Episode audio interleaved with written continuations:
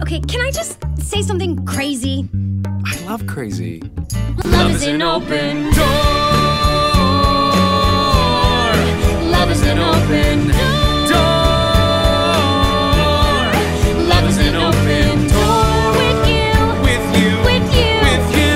Love is an open door. Happy Monday and welcome to Not Boring. That, of course, was Love is an Open Door from Frozen or Frozen 2. I don't think there's ever been a more perfect song for a not boring article. So happy Monday. It's hard to avoid SPACs. Everyone has one. Nikola is looking more and more like a fraud, and Chamath just launched three more. It's easy to dismiss SPACs as a fad and the companies that they take public as immature, risky, and dangerous. But great companies can go public via SPAC too, and they increasingly will. When we find one of those, it's worth doing our homework, which is what today is all about. But first, a word from our sponsor. Because today is Not Boring is brought to you by Public.com. Now, I love when I get to get sponsored by somebody that I already like and have written about before. In early June, I wrote, a startup called Public, backed by top VCs like Accel and Greycroft, and celebrities and athletes, including Will Smith and JJ Watt, built a product that makes investing social and community forward, allowing people to build followings based on their investing acumen. Now, I don't know about my own investing acumen, time will tell, but I know that we'll make smarter decisions if we're able to sharpen our ideas on each other. Like today, for example. Whether you're bullish on IPOB, bearish on it, or still figuring it out, I want to hear your opinion. So I'll be posting and discussing on public and would love to hear your thoughts over there. You can join the conversation whether or not you buy a single share, although everything is more fun with some skin in the game. This whole thing, including this public read, is not investment advice, just my observations. Now let's get to it. Knock, knock. Who's there? Open door. Home is where the startups aren't. Homes are emotional. Pooja and I are having our first kid, a son, in less than a month. We spent this Saturday cleaning up my parents' house and getting rid of old junk that we hadn't used for years to make space for all of the new stuff the little guy will need whenever we come visit. As with any cleaning project, we started by emptying one closet and decided to throw out 20 plus years worth of trash and memories from around the house. As we emptied closets we hadn't opened in years, my mom came up with reasons we should keep that old empty picture frame or half used can of WD 40, told us that we should just dry clean the sleeping bag we bought in 1998 in case we might want to use it at some point in the future. None of it is rational, but it's not unique either. Marie Kondo has made a fortune convincing people to let go of things that once held importance but no longer do. And that's just the stuff. You would have to pry us out of the house itself. Maybe that's why housing is one of the last major categories that technology has left alone. Sure, companies have tried, tons of them. The startup graveyard is filled with companies led by entrepreneurs who realized that the way we buy and sell homes sucks, but couldn't ultimately figure out how to change it. They weren't thinking big or long term enough. The companies that have made the biggest impact, like Zillow and Redfin, make it easier to search for houses, but then kick buyers over to agents to go through the offline process the same way it's always been done. There's this startup Lindy effect at play in real estate. If the future life expectancy of something is proportional to its current age, and real estate has survived practically unchanged by technology longer than any other industry, then maybe the way it is is the best we can do. That's why most people's reaction to a company like Opendoor is cool idea, won't actually work.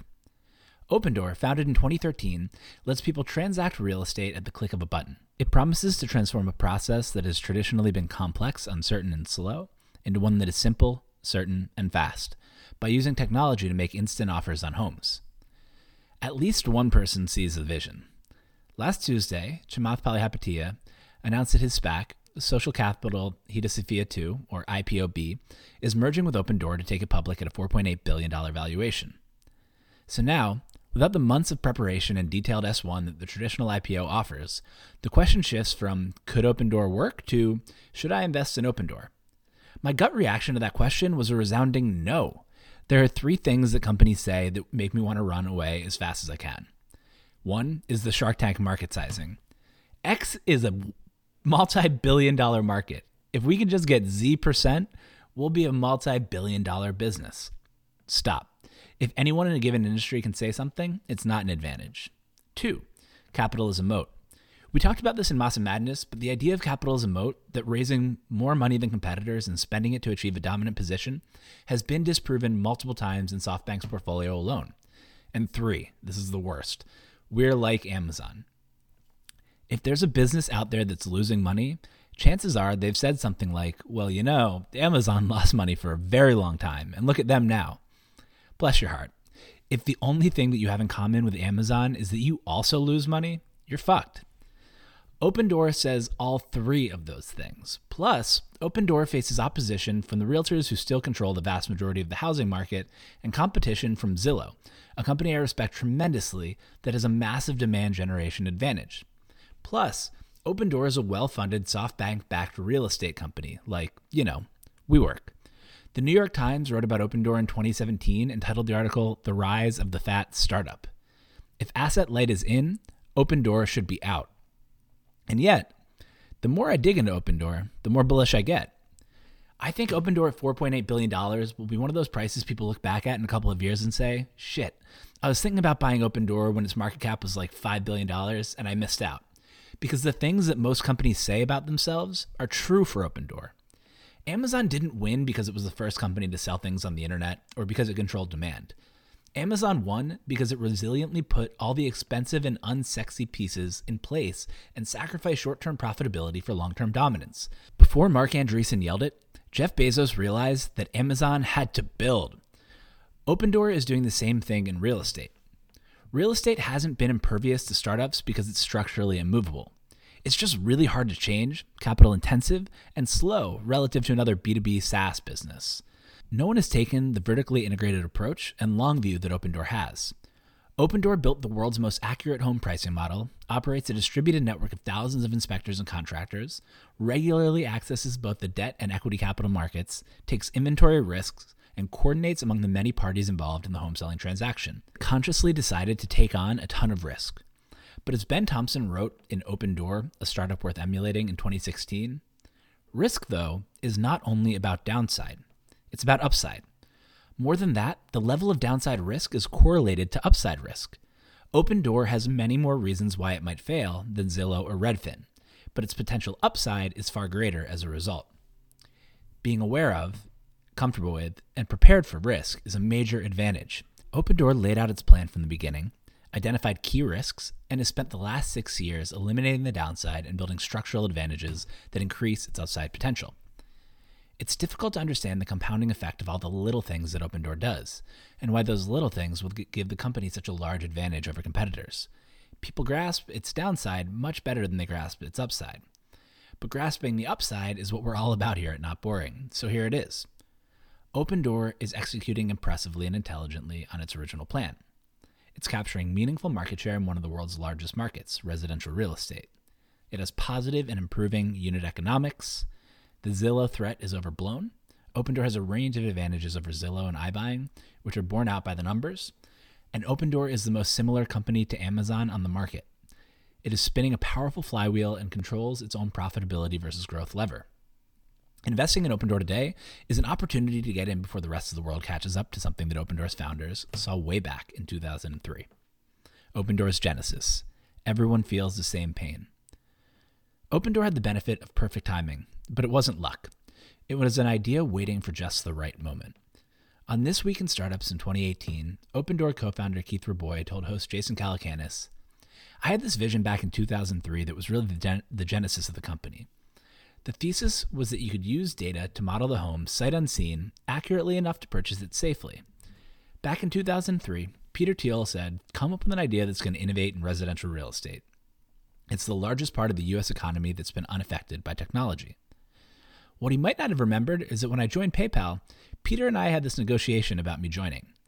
At the time, I was living on the East Coast and owned a property in Washington, D.C. Peter basically said, I'll see you on Monday. And I was like, What are we talking about? I thought I could start in two to four weeks. And Peter said, Nope. If you can't start on Monday, forget the whole thing. So we compromised, and I started on Tuesday instead of Monday. So that gave me Monday to sell my house. Around the same time that Thiel asked boy for a real estate idea, Eric Wu was having a similarly painful home buying experience in Arizona. When he was 19 and a student at the University of Arizona, Wu used scholarship funds to purchase his first house, a $112,000 fixer upper. Wu felt the same pain that Rabois did. The process of buying and selling the home was a nightmare, he said. I felt alone. It was pretty scary. There were termites, a leaky roof, unpermitted additions, a stack of legal documents impossible to understand. I had a mortgage broker rip me off, and there was no real advisor on my side. It's not surprising that Rabois and Wu had similarly shitty experiences. Selling a home is universally painful. One in four people would rather attend a funeral than go through the process of selling a home. But unlike the millions of people who have had similarly rough experiences, Rabois actually tried to start a company to fix the problem and bring liquidity to the housing market. He went searching for $10 million for Project Home Run, but was only able to secure $5 million. He realized that it had to be all or nothing, so he dropped it. But he spent the better part of the next de- decade biding his time and trying to convince someone to build it with him. Then, in 2010, Wu joined Y Combinator with his real estate startup and sought Rabois out as an advisor. At their first meeting, Keith tried to convince Eric to drop his idea, Movity, which provided location based data to help homebuyers make better decisions, and build Home Run with him instead. Wu turned him down and stuck with Movity, and Rabois invested, and he sold to Trulia in December 2010. After two years at Trulia, Rabois tried to woo Wu again. This time, he succeeded. A decade later, it was time to turn his idea into reality. In 2013, Wu bought a landing page, opendoorrealty.co, to test whether people would be willing to instantly sell their homes at a discount. Wu told the audience at NFX's 2019 PropTech Summit that he discovered that there is, quote, a significant liquidity premium for a certain set of sellers. He talked to 10 sellers and asked whether they would be willing to sell their home for 88 cents on the dollar. Some said yes, and for those who didn't, he worked his way up until he found an equilibrium. Assessing the opportunity based on price elasticity of demand curves is in the company's DNA, and that's really important. We'll come back to why a little later. Rabois, then a partner at Khosla Ventures, committed to leading a $10 million Series A for the renamed Opendoor, with Wu at the helm as CEO. At the time, 10 million was a lot for a big first check, but both men understood that they couldn't MVP their way into transforming residential real estate. They needed to do it right from the beginning. Part of doing it right meant recruiting a founding team with the necessary experience. They brought on Ian Wong as CTO. He was a Stanford PhD dropout and a Square data scientist. They brought on JD Ross from Addepar as the VP of product, and Ryan Johnson as the VP of operations from Bain Capital and McKinsey. In its founding team, Opendoor had the real estate, pricing, product, and capital markets expertise necessary to make housing liquid. Sticking to the plan. With the team in place, Opendoor closed its Series A, led by Khosla, in July 2014. Incredibly, its Series A deck laid out most of the plan that Opendoor is still executing on today. And you should really go, there's a link in the piece. Check out the Series A deck, it's pretty uncanny. Here's how it works Opendoor uses an automated valuation model, or AVM, to algorithmically price homes. Sellers enter their address, answer some questions, and receive an offer instantly. Opendoor sends an inspector to confirm the condition and price repairs and collect data to feed back into the model before settling on a final price. Opendoor charges a 6% in the form of a discount to cover fees plus a liquidity discount of between 0 to 6% depending on riskiness. Its average today is 7.3% total, that original 6%, plus a 1.3% liquidity discount. Opendoor closes with the seller quickly, makes repairs, and sells the home. Originally, it did this through agent partners, and increasingly, it's bringing that process in house. Rabois and Wu started the company on the belief that certain customers would be willing to pay a premium for certainty, and that many more customers would take certainty for free. Simply put, the strategy that Opendoor has pursued since day one is start with the least price sensitive customers, use them to improve accuracy and lower costs, then attract slightly more price sensitive customers, use them to improve accuracy and lower costs, keep doing that, then launch new markets with the least price sensitive customers in those markets, rinse, wash, and repeat. This is the first point at which Opendoor starts to remind you of Amazon. In two ways to predict the future, I wrote that Jeff Bezos had a strong claim for the GWOAT, or the greatest world builder of all time, crown, because he saw that everything would be sold online in the future and set out to patiently execute on his long term vision. While Bezos started with books, which the internet with its infinite shelf space was uniquely positioned to handle, Rabois and Wu started with homes, which the internet has been notoriously bad at handling. As Byrne Hobart pointed out, Homes may be the single most heterogeneous asset class and product in existence. There are 95 million single family homes in the US, all of which are in some way unique. So Rabois and Wu picked the most homogenous product within the universe of US residential real estate. newly constructed homes in Phoenix. It's important to keep in mind how systematic Opendoor has been throughout its life. The Series A deck highlighted three risks model accuracy, buying overvalued homes, and capital, and used its Series A in Phoenix to address each. It used subsequent rounds to de risk, scale, expand, acquire, and drive down costs, remove friction, improve margins in the in the essay there's this chart which is the history of funding and acquisitions in Opendoor. I'll go through them quickly. So July 2014 raises its Series A, launches in Phoenix a little bit thereafter. February 2015, $10 million Series B led by GGV Capital. In October 2015, Access Technology Ventures led its Series C at 80 million. It then launched in Dallas in February 2016. In November 2016, Norwest Venture Partners led its $210 million Series D. Then in April 2018, Zillow launches Offers, its competing product. In June 2018, just a couple months later, Lennar, Norwest, and General Atlantic led its $325 million Series E. In September 2018, it bought Open Listings to help customers buy their next house.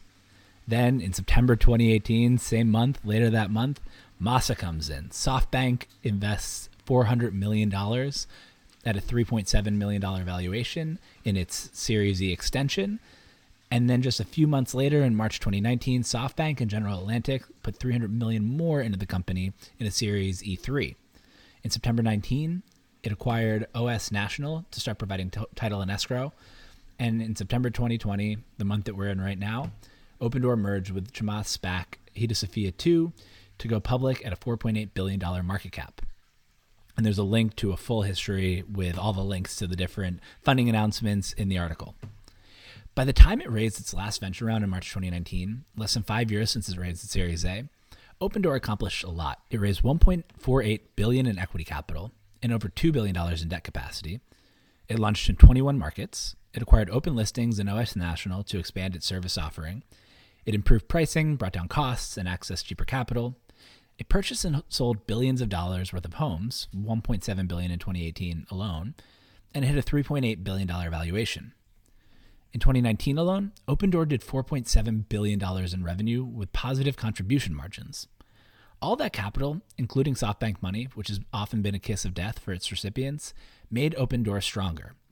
Opendoor's strategy had always involved launching markets, proving and improving the model, de-risking and launching new markets. Whereas SoftBank Money enabled companies like WAG to expand before they were ready, Opendoor knew exactly when it was ready to expand and what it wanted to accomplish by doing so. Its focus on unit economics meant that it wouldn't light the money on fire, and a strong balance sheet meant that it was ready for turbulence. When the coronavirus hit, Opendoor was prepared. It dramatically de risked, laying off over 600 employees, or 35% of the staff, paused buying while continuing to sell, and brought its home inventory down from 1 billion to $172 million. CFO Carrie Wheeler pointed out that it sold down without sacrificing margins, which dipped just slightly from 7.1% in Q1 to 6.8% in Q2. Then, in the midst of the pandemic, some good news. Last week, after a week of rumors, Chamath Palihapitiya announced that his second SPAC, Social Capital Hedosophia Holdings Corp. 2, or IPOB, was merging with Opendoor to go public at a $4.8 billion valuation. Chamath's spectacular vision Chamath is the voice of the SPAC movement, and CNBC is his pulpit. Last Tuesday, he went on CNBC to lay out his thesis for Opendoor. Residential real estate is a massive market, $1.6 trillion annually, with low customer satisfaction and an inconsistent experience. 28% of realtors do the job part time. Opendoor's model has five tailwind at its back. Underbuilding since the financial crisis has led to a supply demand imbalance, rising state taxes and elimination of the SALT deductions are moving people to move. 75 million millennials are entering the housing market who expect to transact online. Work from home is here to stay, so people are moving to higher quality of life cities. And the Fed signaled that it will keep interest rates near zero at least through 2023. The former Facebook exec and social capital CEO has high hopes for the company. The times I've come on, he said, I've tried to find asymmetric upside opportunities and present them to you. This to me feels like Bitcoin in 2012, Amazon in 2015, Tesla in 2016, Virgin last year. This is an enormous bet for me, and I think that Opendoor is going to build a huge, huge business. After a run up to $18, IPOB closed the week at 1460. A healthy run up, but nothing like the high margin tech IPOs like Snowflake, which more than doubled on its first day of trading. That makes sense though. With both SPACs and IPOs on the table as viable options, IPOs are for easily understood companies, and SPACs are for companies whose potential is underappreciated. Opendoor is underappreciated. Understanding Opendoor. Chamath clearly appreciates Opendoor's vision, but there are many who remain skeptical. Here's the bear case it's a super low margin business that isn't profitable and may never be, it's too capital intensive, most people won't want to sell their houses online. Of course, it's done well in a rising market. Wait until we see a downturn. Zillow is a higher margin business with better distribution. It will eat Opendoor's lunch. And C, it laid off 35% of its workforce. Just another overfunded SoftBank house of cards. I understand where the bears are coming from. At first glance, Opendoor smells too much like WeWork. And at first glance is all some people will give it, because understanding a business like Opendoor's can seem opaque and unapproachable, particularly with phases like SPAC and iBuying in the mix. But it ultimately comes down to one question, which is the same question you need to answer for any business. Will a company be able to generate positive and growing cash flows for a long time? That one question breaks down into three sub questions. Is the market big enough that the company has room to grow and cover central costs? Does the company make money on each transaction and can it become profitable? And is the company's advantage defensible against competitors? That's pretty much it. So, how does Opendoor do on each? Number one, is the market big enough? This is an easy one. Real estate is massive. According to Zillow's research, the total value of US homes is $33.6 trillion. Much of that value is locked up because people don't sell their homes every year. But according to Opendoor, 5 million homes are sold annually, representing $1.6 trillion per year in volume. That's twice as big as the used auto market, and Carvana has a $28 billion market cap, and 60% more than Americans spend on food. Domino's alone has a $15 billion market cap. Okay, got it. Housing is big. No one disagrees that housing is big. But how about iBuying? No one's actually going to sell their homes through an app, right? Wrong. In Phoenix, Opendoor's most mature market, it already has over 4% market share of all home sales. And the company is growing market share faster in its new cohorts.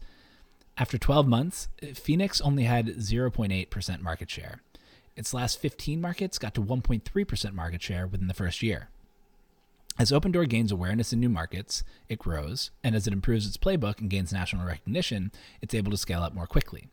The company and its new partner, Chamath, believe that if it just executes on this playbook across the country, it can achieve a $50 billion run rate revenue with 4% market share in 100 markets.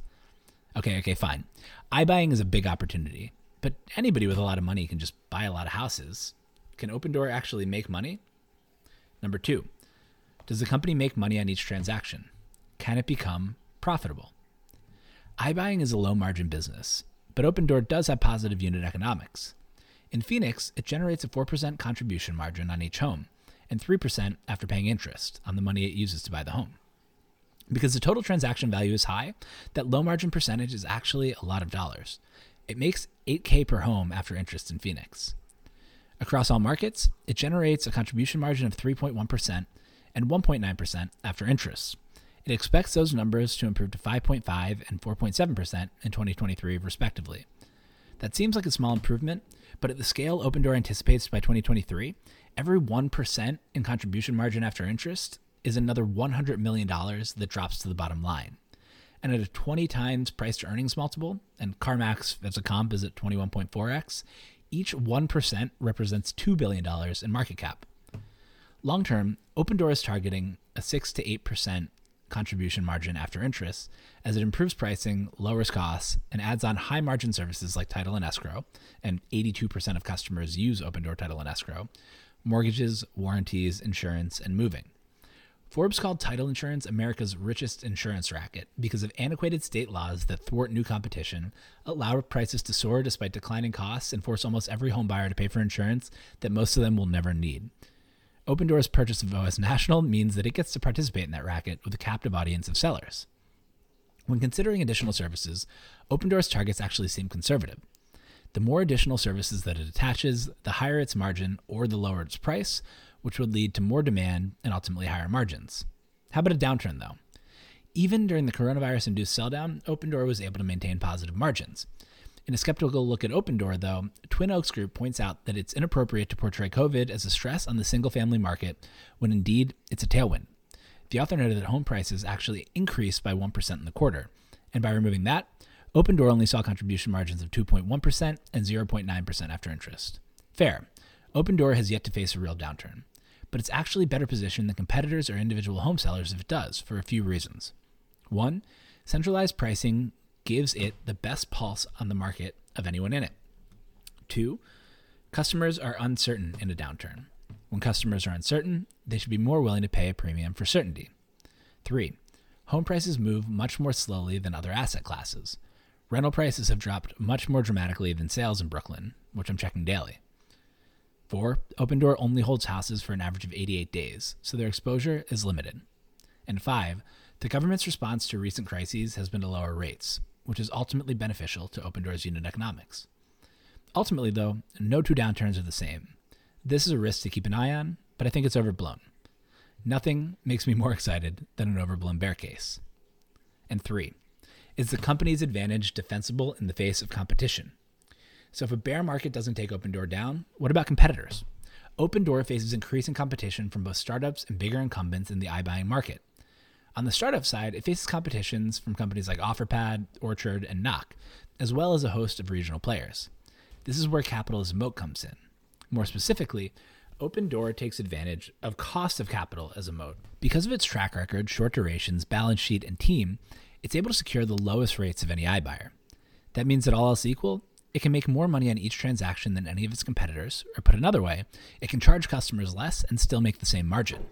But all else is not equal. Opendoor's data, algorithm, and scale mean that it can price more accurately than its competitors and remodel at lower cost for a higher ROI. No startup will unseat Opendoor or put much of a dent in its plans. Where it gets really interesting is in the head to head battle with Zillow offers. Zillow versus Opendoor. In April 2018, after Opendoor had been buying houses for more than four years, Zillow announced the launch of its own iBuying program. Instead of choosing markets in which Opendoor doesn't have a presence, Zillow chose to compete head to head. Each company buys homes in 12 states, but each only has one state that the other isn't in. Zillow's in Ohio, and Opendoor is in Utah. I've been long Zillow since the stock tanked on the offer's announcement, in part because I thought their core product and Zestimate gave them a distinct demand advantage over Opendoor or any other iBuyer. I'm up 142% on Zillow and holding, but I actually think the advantage in iBuying belongs to Opendoor. Here's why. Running an operationally intensive business is just so much different than running a pure tech company. I can't think of any company that has turned an advantage in SEO into a leading vertically integrated business. Yelp didn't win food delivery, Kayak didn't launch Airbnb, and Google Shopping hasn't put a dent in Amazon's dominance. Opendoor was built from the ground up to do what it does. It is a culture that's fixated on driving down costs and passing them on to customers. It's hard to imagine that a company used to software margins can transform its culture without a tremendous amount of pain. In addition to its culture, Opendoor has a bunch of structural advantages built into its DNA that Zillow will struggle to compete with. Data. Zillow's estimate, which I love and wrote about in Zillbnb, actually doesn't have the right level of accuracy on the right things to optimize for iBuying. It's a good starting point and great for demand gen, but Opendoor has proprietary and unique data that it's built up from sellers and its custom inspection app over six years. It knows far better, for example, how to price out repairs than Zillow does. Two, agents. Zillow uses agents and Opendoor sells homes itself. Because of that, Zillow has structurally higher costs and it can't collect the kind of data that Opendoor can, like how many visits it takes to sell a house in a particular micro neighborhood. And three, aligned incentives. Working with agents also creates a principal agent problem for Zillow. Agents are incentivized to hit a price that clears the deal, whereas Opendoor can hold out to achieve its optimal price target. Zillow is undeniably has an advantage in top of funnel demand generation over Opendoor. It's why I've been so bullish. But the more I think about it, the more I realize that that doesn't matter in iBuying. For one, CAC is less important than I thought. Because a transaction is so large, the cost of acquiring the customer represents a very small percentage of the total transaction value it's far more important to get pricing right than CAC. Two, Opendoor can generate demand through partnerships. Zillow is the largest demand generator in real estate, but there are others. Opendoor partners with Redfin and Realtor.com, for example, and pays each to send it leads. The Redfin deal is particularly interesting. Redfin tried to get into the iBuying game, but realized that it was too hard, so it decided to partner with Opendoor instead. I wonder if Zillow will do the same thing at some point. And three, customers are going to price shop. I don't have numbers to back this up, but we can think our way into this one. Someone's home is typically their largest asset. People compare prices when they're buying a t shirt. They're certainly going to shop around for the best price when selling their home. To that end, Zillow's SEO strength is actually good top of funnel for Opendoor as well. Zillow shows customers that iBuying is a viable option. If Opendoor has the best price, which it should given its data and cost advantages, it will end up winning the deal. These advantages become clear when comparing the two companies' unit economics. According to iBuying expert Mike Del Prete, Zillow operates its iBuying program at a negative 2% net margin, while Opendoor operates at a 3.1% margin. Two slides in his 2020 iBuyer report preview highlight Opendoor's structural advantages. Because it is built from the hard parts, including building a network of inspectors and contractors in each market, six years worth of data on which improvements drive ROI, and buying more supplies than anyone else, Opendoor spends around 2% of its revenue on home repairs versus Zillow's 5%.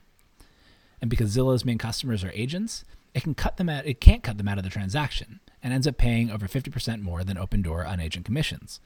To lower this cost, it would have to risk pissing off the people who pay its marketing fees that drive the majority of Zillow's revenue and margin. Worryingly for Zillow, its loss per home actually increased throughout 2019. It does not seem to be improving efficiency with scale, and it'll be interesting to see how long investors let it compete with Opendoor instead of partnering with it. So Opendoor passes all three tests. It's a leader in a massive market with a clear path to growing profits and moats that protect its margin from competitors. The advantages that Opendoor has over its competitors are also why I think that the company has a legitimate claim at comparing itself to Amazon. Opendoor was built from the ground up to run this particular business and created a flywheel that's going to be nearly impossible for anyone to compete with without burning their core business. Just like Amazon. The bull case Opendoor is Amazon for real estate. At this point, we've established that Opendoor has the potential to be a great business in an enormous market practically untouched by innovation. The thing that gets me most excited about the company, though, is how similar it is to Amazon. Many of the skeptics' concerns that I highlighted above are the same concerns that Jeff Bezos once heard. It's a low margin business. It just keeps losing money. It's so capital intensive. eBay has a bu- better business model and lower costs. It'll eat Amazon's lunch. And most people won't want to shop online anyway. The criticisms aren't the only similarities between the two companies. Amazon and Opendoor are similar in four ways one, customer obsession, two, a culture of frugality, three, control over profitability, and four, flywheels. Customer obsession. Customer obsession is the leadership principle that Bezos credits for Amazon's success. Because Amazon is customer obsessed, it's now fashionable for companies to say that they're customer obsessed too. But few live up to it like Opendoor does. Everything that Opendoor does is designed to remove friction, lower prices, and create a better experience for customers. As one example, when asked why he would partner with a competitor like Redfin, Wu said, Customers want choice. The best possible experience is, is, that a customer walks in any funnel and says, Great, what are my options to sell? And be fully informed to make a decision both on the economics and the experience. Why not give your customer the option and let them choose? If you start with the customer and walk through the logic, we can all be partners in that. Choice and experience is one part of the customer obsession. But for such a large transaction, nothing is more important to customers than price. In the same interview, Wu said, if you make the process cheaper and more efficient, the customer benefits. The company's employees are willing to make sacrifices to make that happen. Culture of frugality. In Amazon's early days, instead of buying desks for each new employee, everyone, including Bezos, made their own desks out of doors and 2x4s. Bezos instilled a culture in which people realized that every penny they didn't spend on themselves, they could pass on as savings to customers. Opendoor is Amazon's spiritual frugality successor. It has the best core value I've ever come across to back it up bips for breakfast. The value means that employees need to always be on the lookout for ways to cut basis points or bips from its costs, because the lower the company's costs, the lower prices it can charge customers.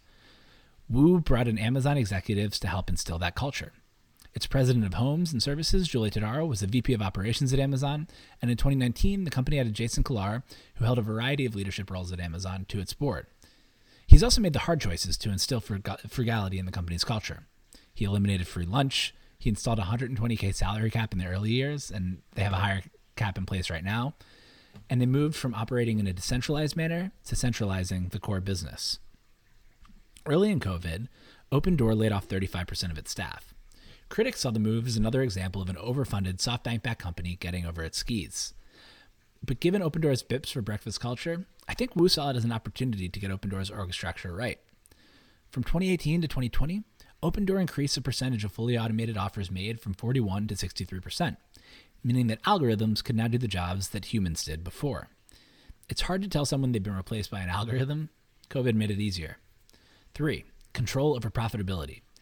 A tight grip on costs and deep understanding of the customer gives Opendoor more control over its profitability. Just like Amazon in the early days, I think that most people are missing Opendoor's massive potential by focusing on its current low margins and lack of profitability. While every money losing startup claims to be like Amazon, this chart from Opendoor's investor presentation convinced me that it actually is. The chart shows the price elasticity of demand for sellers on the Opendoor platform. When Opendoor, when Opendoor charges a 6% fee, sellers convert at 44%.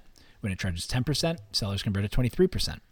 Understanding this curve and how it changes by market, price point, and over time is key to understanding that Opendoor can choose whether it wants to grow faster or be more profitable. This has always been the huge difference between Amazon and the money burning companies that compare themselves to Amazon. Amazon chooses how profitable it is today to maximize its potential tomorrow, whereas other companies just lose money today and will likely lose money tomorrow. Opendoor chooses to make money, less money today, in order to make more money tomorrow. Take Phoenix as an example, where Opendoor has an adjusted gross margin of 7.3%. Based on the chart above, that means it's converting somewhere near 36%. If it decided to slow growth by a third from 35 to 23%, Opendoor could generate an additional 2.7 in contribution margin, increasing it from 4.0% to 6.7%. There's another metric to consider too. By growing faster, Opendoor is able to do more volume on both its labor, inspectors and contractors, and materials. It laid over 1 million square feet of carpet last year, driving down those costs. It makes sense for Opendoor to give up some short term contribution margin today in order to drive down costs, which will allow it to lower prices and generate more demand tomorrow, which will. Wait a second. By God, that's Flywheels music. Amazon and Opendoor's Flywheels. Amazon and Opendoor obsess over customers and sacrifice comforts to pass on savings to customers, not because they're altruistic, but because doing so creates flywheels that lead to a large and growing advantages. Amazon's flywheel is famous. It focused on the customer experience because having the best customer experience drives traffic to Amazon, which allows it to attract more sellers, which means more choice and a better customer experience, which leads to more growth. More growth and a culture of frugality means a lower cost structure, which means lower prices, which also leads to a better customer experience. Once the wheel starts turning, it just keeps building on itself and Amazon's run Amazon runs further and further ahead of its competition. Opendoor has a similar flywheel to Amazon, which Chamath highlighted both on CNBC and in the investor presentation. As he explains it, the entire value of Opendoor starts with the ability to make offers because the more offers they make, the more homes they buy and the more homes they sell. As they do that, they can win a market, they can refine a playbook, and they can expand with confidence into more and more markets. As they do that, two things happen. The first is that they're able to cross sell and upsell a whole suite of value added services, and these things have a very good attach rate. They also drive long term profitability and contribution margin. All of this scale also allows them to work with their lending partner to secure more and cheaper forms of capital. Together, all these things just continue to give consumers more value. It continues to lower costs. And then consumers reward Opendoor with more demand, which then allows Opendoor to make more offers, and then the cycle continues. The more Opendoor continues to execute on this playbook, the more offers it makes, the lower its cost it drives, the better it prices its homes, the further ahead it gets. This flywheel will allow Opendoor to both win against existing competitors and expand iBuying market share as the costs to customers drive down to levels below what they're paying in the traditional process today. Opendoor's future. Just like you couldn't have predicted AWS by looking at Amazon in 2000, it's hard to predict what Opendoor might look like in 20 years. But that doesn't mean we can't try. Short term, its plan is obvious because it's the same one that's been running for six years. Opendoor will continue to execute on the flywheel by expanding into more markets, lowering costs, and attaching more additional services. To understand whether Opendoor is succeeding against its plan in the short term, watch its contribution margins. After it's officially public, it will have to report earnings every quarter, and contribution margins will be the first thing I look for. Medium term, Opendoor will add services beyond the home sale transaction. It has announced plans for moving, but I wouldn't be surprised if it started offering ongoing home repairs and maintenance, painting, lawn care, cleaning, and anything else related to the home that does one or more of three things. One, lets Opendoor collect proprietary data and feed it into the pricing model. Two, keeps Opendoor top of mind. And three, improves the experience of living in a home.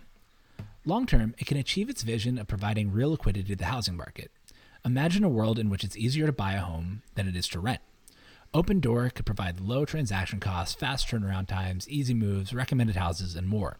Opendoor can increase its addressable market by increasing the velocity of home transactions and enable the currently unattainable combination of home ownership and flexibility. It might also flex its capital markets muscle and unique position in the real estate value chain to create a financial asset that gives investors exposure to city indices, either by syndicating out the equity it holds on its balance sheet or by giving buyers a new form of equity based financing.